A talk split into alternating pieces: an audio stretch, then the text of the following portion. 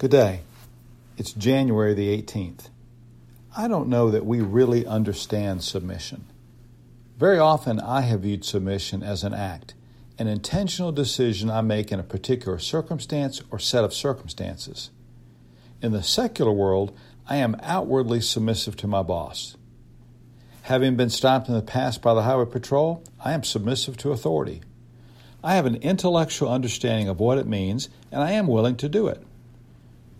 I do fear, however, we sometimes take that same attitude to God. Now, don't mistake my point here. An intentional act of submission is certainly better than an act of defiance or an attitude of simply ignoring Him. But I think we owe God more than that, and sometimes it comes out as a choice. I think we often compartmentalize our submission just as well. There are some things I am readily committed to being submissive about. I fully trust Jesus Christ for my salvation, and I submit to Him. I'm willing to submit more often than not when I need something, specifically divine intervention. I submit when I'm at the end of the rope. Thy will be done. But that's more of resignation than a joyful act of submission. Shouldn't submission be more about recognition than intention? Now hang in there with me.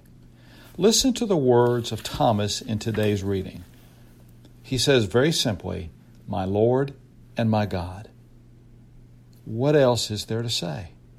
Just rest on those five words for a minute and let them fully soak in. My Lord and my God. Thomas has come to the realization of who Jesus is, and in doing so, he better understands who he, Thomas, is. Thomas is fully submitted. The full passage from which our reading originates today is John chapter 20. However, to fully appreciate the context, you have to look at all the verses and understand this occurred on the same day that the tomb was discovered empty. We find the disciples gathered together in a room with shut and locked doors where they're hiding because of their fear of the Jews. And I get it. They've just witnessed the crucifixion of Jesus and they are rightfully afraid for their own lives. Jesus reveals himself to them and gives them the gift of the Holy Spirit, but Thomas is not there. When he arrives to where the others have gathered, I can only imagine the excitement that must have ensued from them as they told Thomas what they'd seen and heard. I wonder if Thomas sees a change in them from having them from them having received the Holy Spirit from Jesus. But his response is aggressive and defensive, and he sets parameters for his belief for which Jesus would soon rebuke him. Thomas says, Unless I see in the hands the imprint of the nails, and put my finger in the place of the nails, and my hand in his side, I will not believe. Eight days later, Thomas needs to be humbled, and Jesus does it. Notice Jesus does not engage in a debate or even discussion with Thomas. He simply says, Put your fingers here, put your hand in my side. Thomas quickly recognizes his position and fully submits to Jesus. What effect did this have on Thomas's life?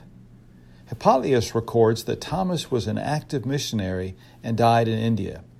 He writes, and I quote, And Thomas preached to the Parthians, the Medes, the Hyrcanians, the Batracians, the Marginians, and was thrust through in the four members of his body with a pine spear in a city in India and was buried there. Oswald Chambers ends today's short study well when he asks the simple question are we willing to be used by God? The answer lies in our willingness to be submissive. Have a great day.